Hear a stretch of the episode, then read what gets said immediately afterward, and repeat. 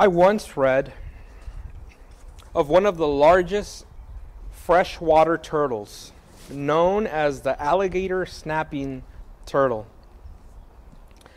These turtles are found mostly in the southeastern United States and are known to weigh up to two hundred fifty pounds.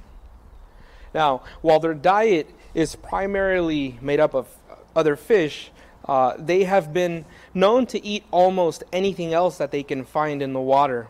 In some cases, even alligators, baby alligators. Now, one of the interesting things about the snapping turtle is that it depends on a deceitful method of hunting. You see, the turtle lies still on the floor of a lake or of a river with its mouth wide open. And at the end of the turtle's tongue is a small pink worm-shaped appendage.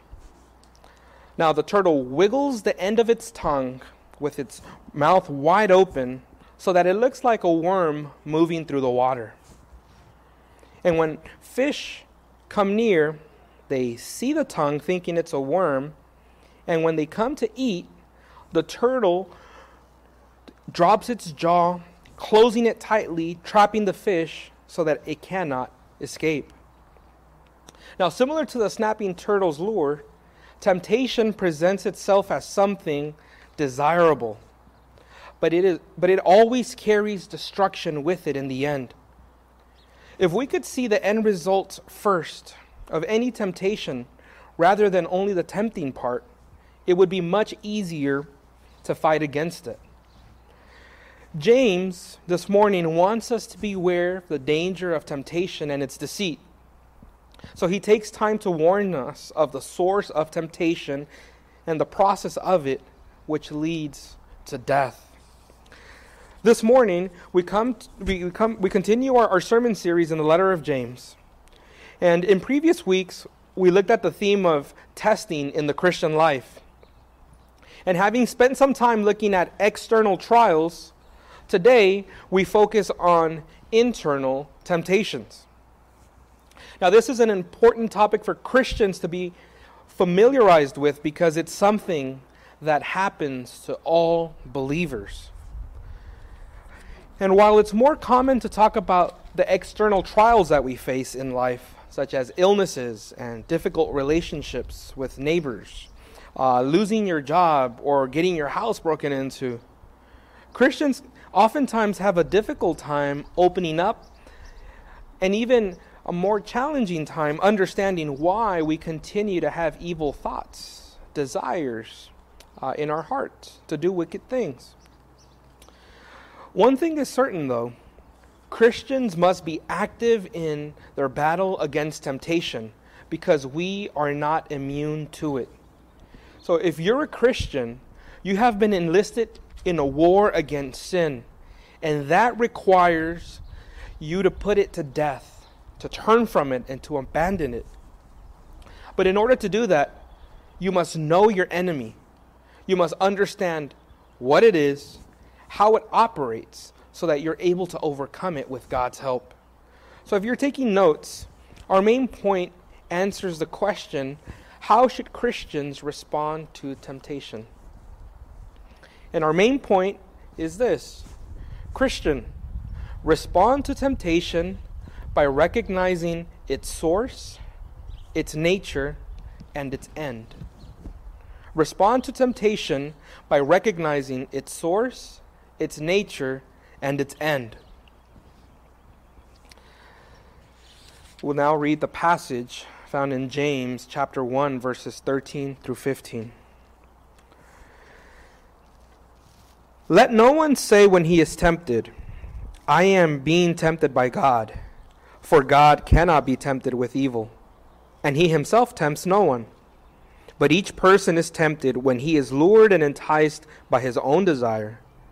Then desire, when it has conceived, gives birth to sin, and sin, when it is fully grown, brings forth death.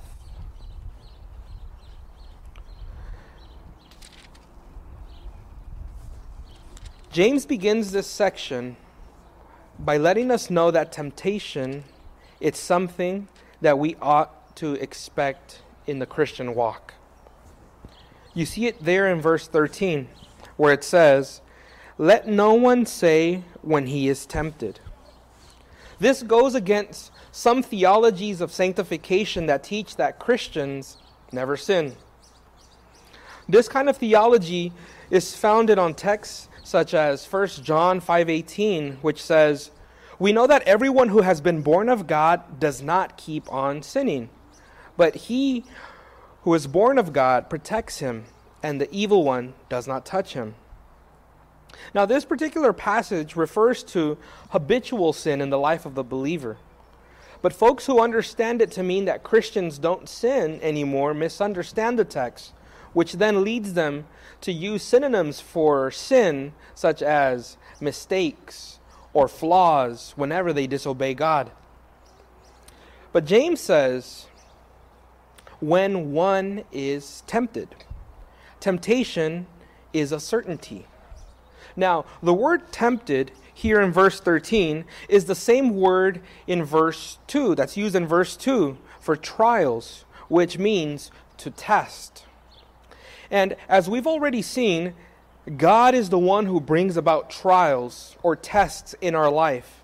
And he does so for the purpose of growing us, so that we would be like Christ, so that we would be mature, complete, and lacking in nothing. God has good purposes in the tests that he allows in our lives. However, in our passage, the testing is negative.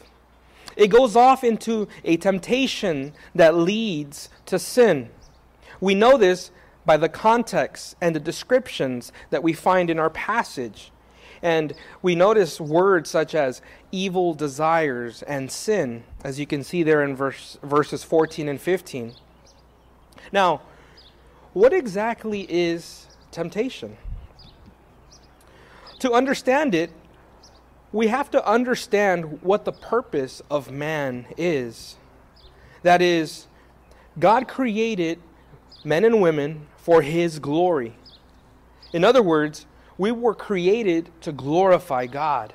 That is our purpose. Glorifying God is done by knowing him and relating to him rightly. And it involves doing his will by obeying him. Now, if this is what man's purpose is, then temptation can be understood to be an enticement to rebel against God by seeking our will over God's will. It can be seen as or understood as an enticement to rebel against God by seeking our will over God's will, which is evil. Now, to this, James says, Christian, respond to temptation by recognizing its source. And we do this first by uh, we do this first by never accusing God of tempting us because he is not its source. We must never accuse God because he is not its source. We see that in verse thirteen.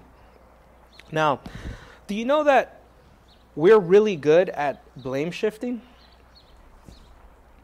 It's something that is in all of us. For example, have you ever been called out for being harsh with your words? And instead of owning up to it, maybe you've said something like, "Stop being so sensitive."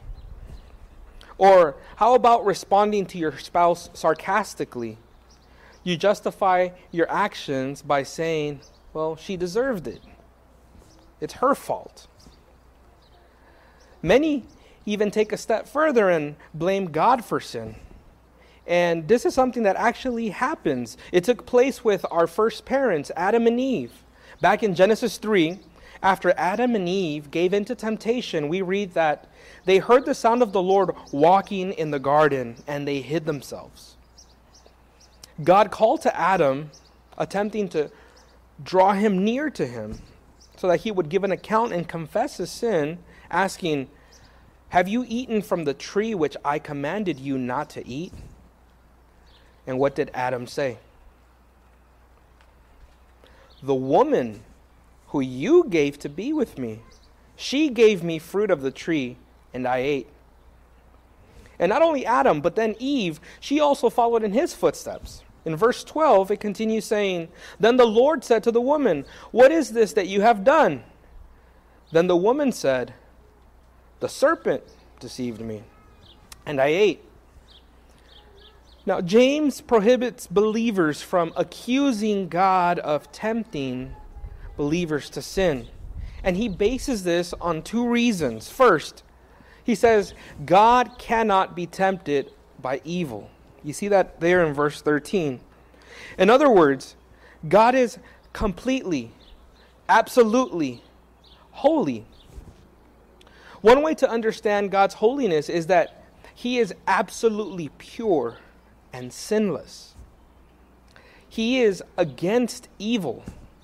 There are no areas of weakness that would lead Him to give in to sin. And because God is holy, everything that He does is holy, is true, and is good. So James says that we shouldn't and we must not blame God because God cannot be tempted by evil. But the re- second reason that James gives us is that as one who is holy, God does not tempt anyone. It would be inconsistent with, with God's character for Him to do so. So we must not blame God for the temptations that we experience. And if God is not the source of sin, then where does it come from? Well, James says, instead of, don't accuse God, instead recognize that it, that it comes from within man.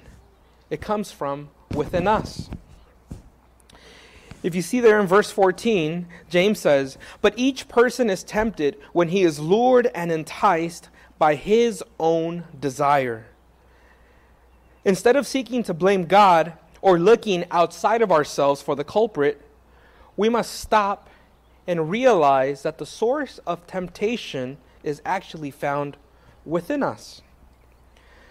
This is an important truth to understand because our culture would have us believe otherwise. Just last week, I was having a conversation with someone, and he was telling me about his beliefs. He was saying, Oscar, I believe in God. I love God. What I don't like is people telling me that I am a sinner, that there is sin within me, that there is sin in my heart, because I don't. I love my wife. I love my kids. Of course, I mess up sometimes, and other times I drop the ball here and there, but I'm a good person. It's my circumstances that make me respond the way that I do. Well, James says that this is not so. And the Bible tells us that temptations come from within. For example, in Luke six, forty-three through forty-five, Jesus teaches us about a tree and its fruit. And he says that good trees bear good fruit, while bad trees bear bad fruit. Similarly, the mouth speaks out of the abundance of one's heart. So whatever is in here is going to come out through your words.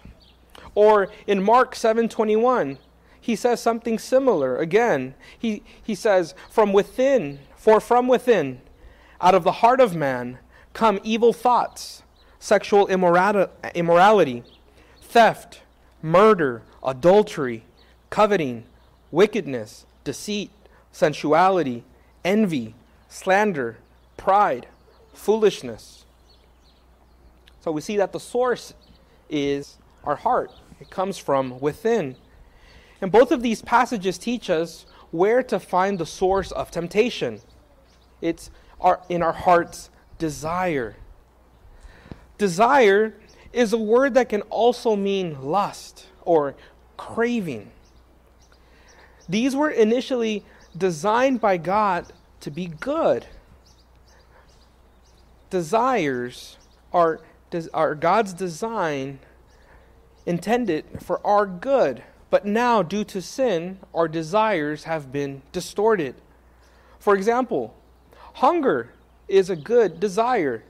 It helps our body know that it needs fuel.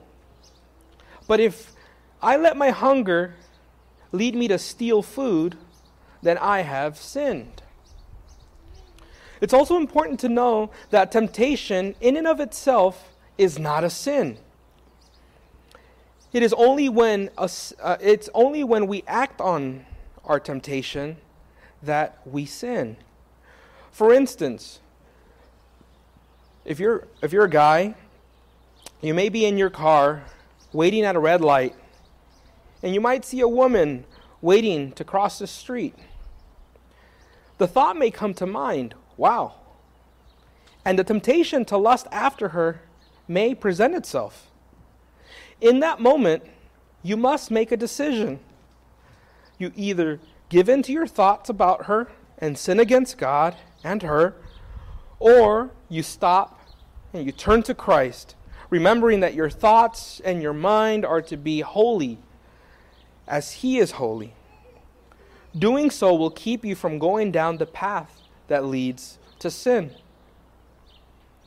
Now, this is just an example, but we have to remember that men and women are both tempted. And in some ways, uh, our temptations differ. But the common denominator in our temptations is that when we give in to them, we sin against God. So James wants us to know that in order to respond to temptation, we must recognize its source. And God is never to be blamed. Instead, we must remember that it comes from our own sinful desires, which is in our heart. Now, the second way that we're to respond to temptation is by remembering its nature. Remember, re, uh, respond to temptation by recognizing its nature. First, we must know that our sinful desires are deceptive. Continuing in verse fourteen, James says that each person is carried away and enticed by his own lust. The description that James uses is one that comes from fishing. Think of a fish being seduced by bait that sits on a hook. The fish may think that it's found its meal for the day, but in reality, all it takes is one bite and it's hooked. Next thing you know, the fish is being carried away, and now it has become the meal. This is the nature of temptation. It holds out something that appeals to your sinful desires, offering you satisfaction in things that God does not approve of. It makes you believe that you need this particular thing in addition to, or even more than, Christ Himself. Because only then, it says, will you truly be happy or truly satisfied. Though it may appear satisfying and good, it's a trap. It will hook you, and then it will drag you to destruction. Because there is indwelling sin in our heart, our spiritual vision can be distorted as well. It can make it hard for us to see temptations for what they really are. In addition to this, we've seen that our heart has sinful desires, so our emotions are also involved, and many times they are not trustworthy. This is why we are not to live by what we feel, and instead we're called to live by faith, trusting God's word, which is truth. Again, a few weeks ago, I was driving to work, and it actually might have been when I was driving to talk to my patient. But I realized that when I got in the car, the empty gas tank light was on. And I thought to myself, I'm not going that far. I feel that I can make it. As I continued driving, I continuously checked the light. And once I got on the freeway, still about ten miles away, I told myself, I believe I'll make it. When all of a sudden, that light started blinking. I didn't even know it did that. It started blinking. And then I said, uh-oh, I don't think I'm going to make it. This reminded me, yeah, this reminded me that it didn't matter how I felt. The truth of the matter was that my car was telling me that I was on empty, and unless I stopped to fill it up, I was going to be walking to my destination. In this example, God's word can be compared to the flashing light, which is reliable. Temptation may deceive you into making you feel like you know what you're doing, but we need to follow God's word. We need to trust and have faith in what God has said, no matter how we feel. So we must remember that our sinful desires are deceptive. The second thing we must know about temptation's nature is that giving in to our sinful desire gives birth to sin. And you see that in verse fifteen. James switches from the metaphor from fishing to a woman giving birth. He says, "Then desire, when it has conceived, gives birth to sin." The point that James is making here is he wants to show us what happens when desire is lured and enticed. He tells us that sin is a direct result of giving in to our temptation. This is not the way that many of us think about sin. We usually believe that giving in to sin won't hurt anyone. Nothing bad will happen. I've done it before, and everything is still okay. But you have to be careful. James paints a picture of desire and sin as having the ability to conceive and to give birth. What begins as a small seed will grow up to become a destructive force in your life. In other words, sin always has consequences. So how are we to respond to temptation then? Well, first, we are to recognize its source. Second, we are to recognize its nature. And last, we are to recognize its end.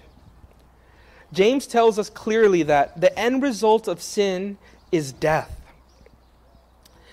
Verse fifteen continues saying, "Then desire, when it has conceived, gives birth to sin, and sin, when it is fully grown, brings forth death." No matter how small it is, sin will grow, and its end is death. Back in the Garden of Eden, God prohibited Adam and Eve from eating from the tree of knowledge. He, wa- he warned them that the consequence for disobeying him would be death. And we know what happened. From the moment they took a bite, they died spiritually. In that moment, sin created a separation between them and God. It took place instantly, and physical death followed thereafter. James wants us to know that this is still true today. When you give in to your temptation and you sin, it will get in between you and God. After you sin, you don't have the desire to commune with God and to pray or to meet with other saints. We have the temptation to respond like Adam and Eve, which is to hide and to cover ourselves and to drift off into the darkness, because shame kicks in and guilt. This is what sin does. But more importantly than this, sin is offensive to a holy God. The very God who has given of himself to seek and to save us. And if it is, if sin is allowed to continue and you are unrepentant, it will lead to eternal death, physical death, in a real place called hell. Now, notice the contrast here with verse twelve. Death, um, verse twelve says, "Blessed is the man who remains steadfast under trial, for when he has stood the test, he will receive the crown of life. Death is the result of giving into temptation. The crown of life is a reward for those who stand the test. Two real outcomes, two real destinations. One path leads to eternal life. The other promises instant gratification, saying, it won't hurt. It'll be okay. God, eh, he, he doesn't care. It's not that big of a deal. But if you go down that path, it will lead to death. And if this is you today, if you've taken the bait willingly, or you've fallen into it, it's not too late. Acknowledge your sin. Repent and turn to Christ. Turn from your, from your sin. Don't get comfortable in it. Run, leave it, abandon it, and turn to Christ, and He will extend His mercy and His grace. Now, if you're visiting us today, and you know yourself not to be a Christian, we're glad that you can join us. But I wonder what you think about temptation and your sinful desires. Do you attribute it to your environment? Or do you own up to it and see your need to be forgiven for your offense against God? God has shown us what He thinks about sin. He abhors it, and it will not be overlooked. You see, when we look at the cross, we see that God has poured out His wrath on His Son. And His Son, Jesus, willingly gave Himself, taking the punishment for our sins on Himself. And now God calls you to turn from your sin and to place your trust in Christ, because Jesus is the only one who can save. This Jesus is one who was tempted in every way, yet did not sin. He was tempted, as one has said, not to see if He would break, but to show that He is stronger than temptation and even death itself. Jesus conquered temptation for every time that we have fallen short.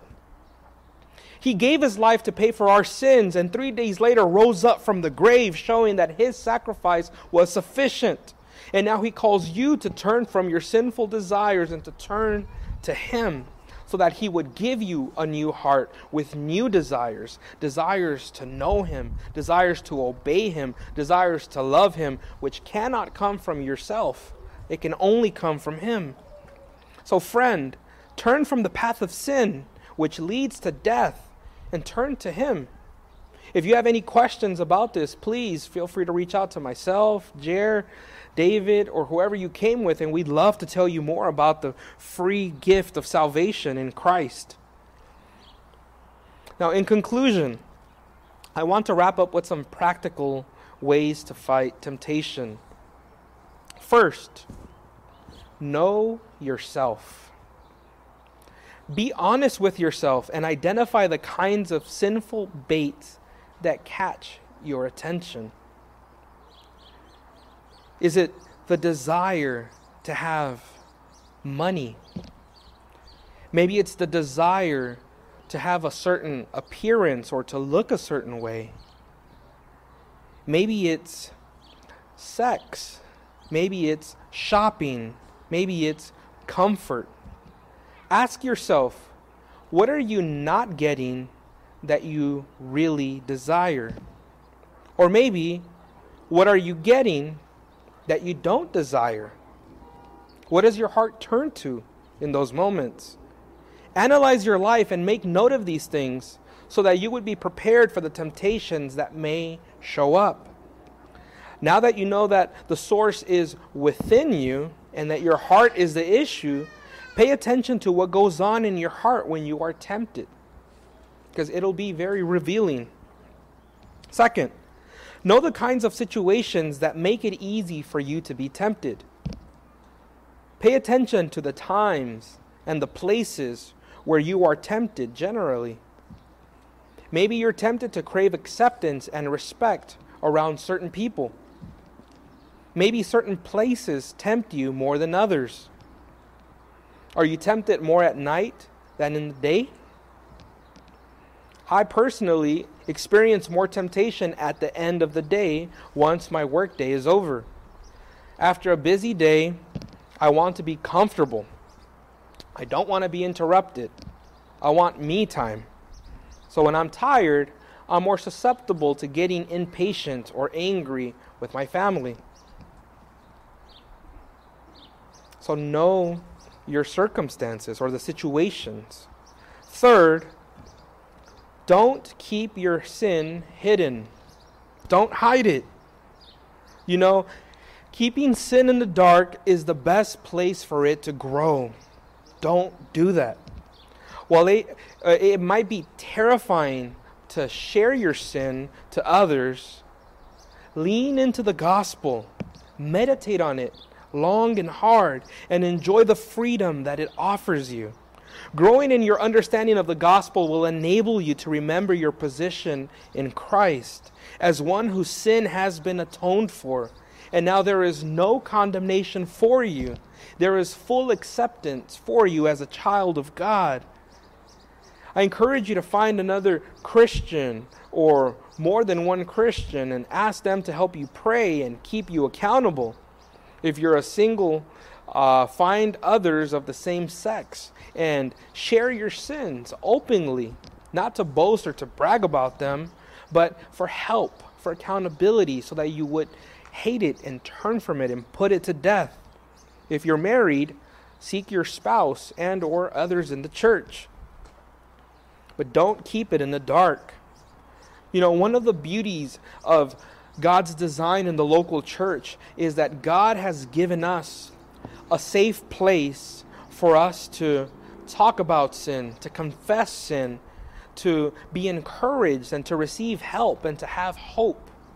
So why wouldn't we want to expose ourselves to receive help through the local church where God's Spirit is at work, building us up, cleansing us, making us holy? Don't try to do it on your own. Use the gifts of God to help you fight and overcome sin. Fourth, don't give up. Remember that God is faithful. If you find yourself in sin, God says that if we confess our sins, He is faithful and just and will forgive us of our sins and cleanse us from all unrighteousness. If you're in Christ, nothing can separate you from His love. The gospel reminds us that it is God who drew near to you when you were dead in your sins, and He gave you life. Now, if God showed you His love while you were a sinner, while you were still His enemy, how much more will God now care for you now that you have been reconciled to Him? Change will oft, will sometimes happen instantly. Other times, it will take time. But don't give up. Continue fighting against your temptations, and let the goodness of God motivate you to continue fighting against it.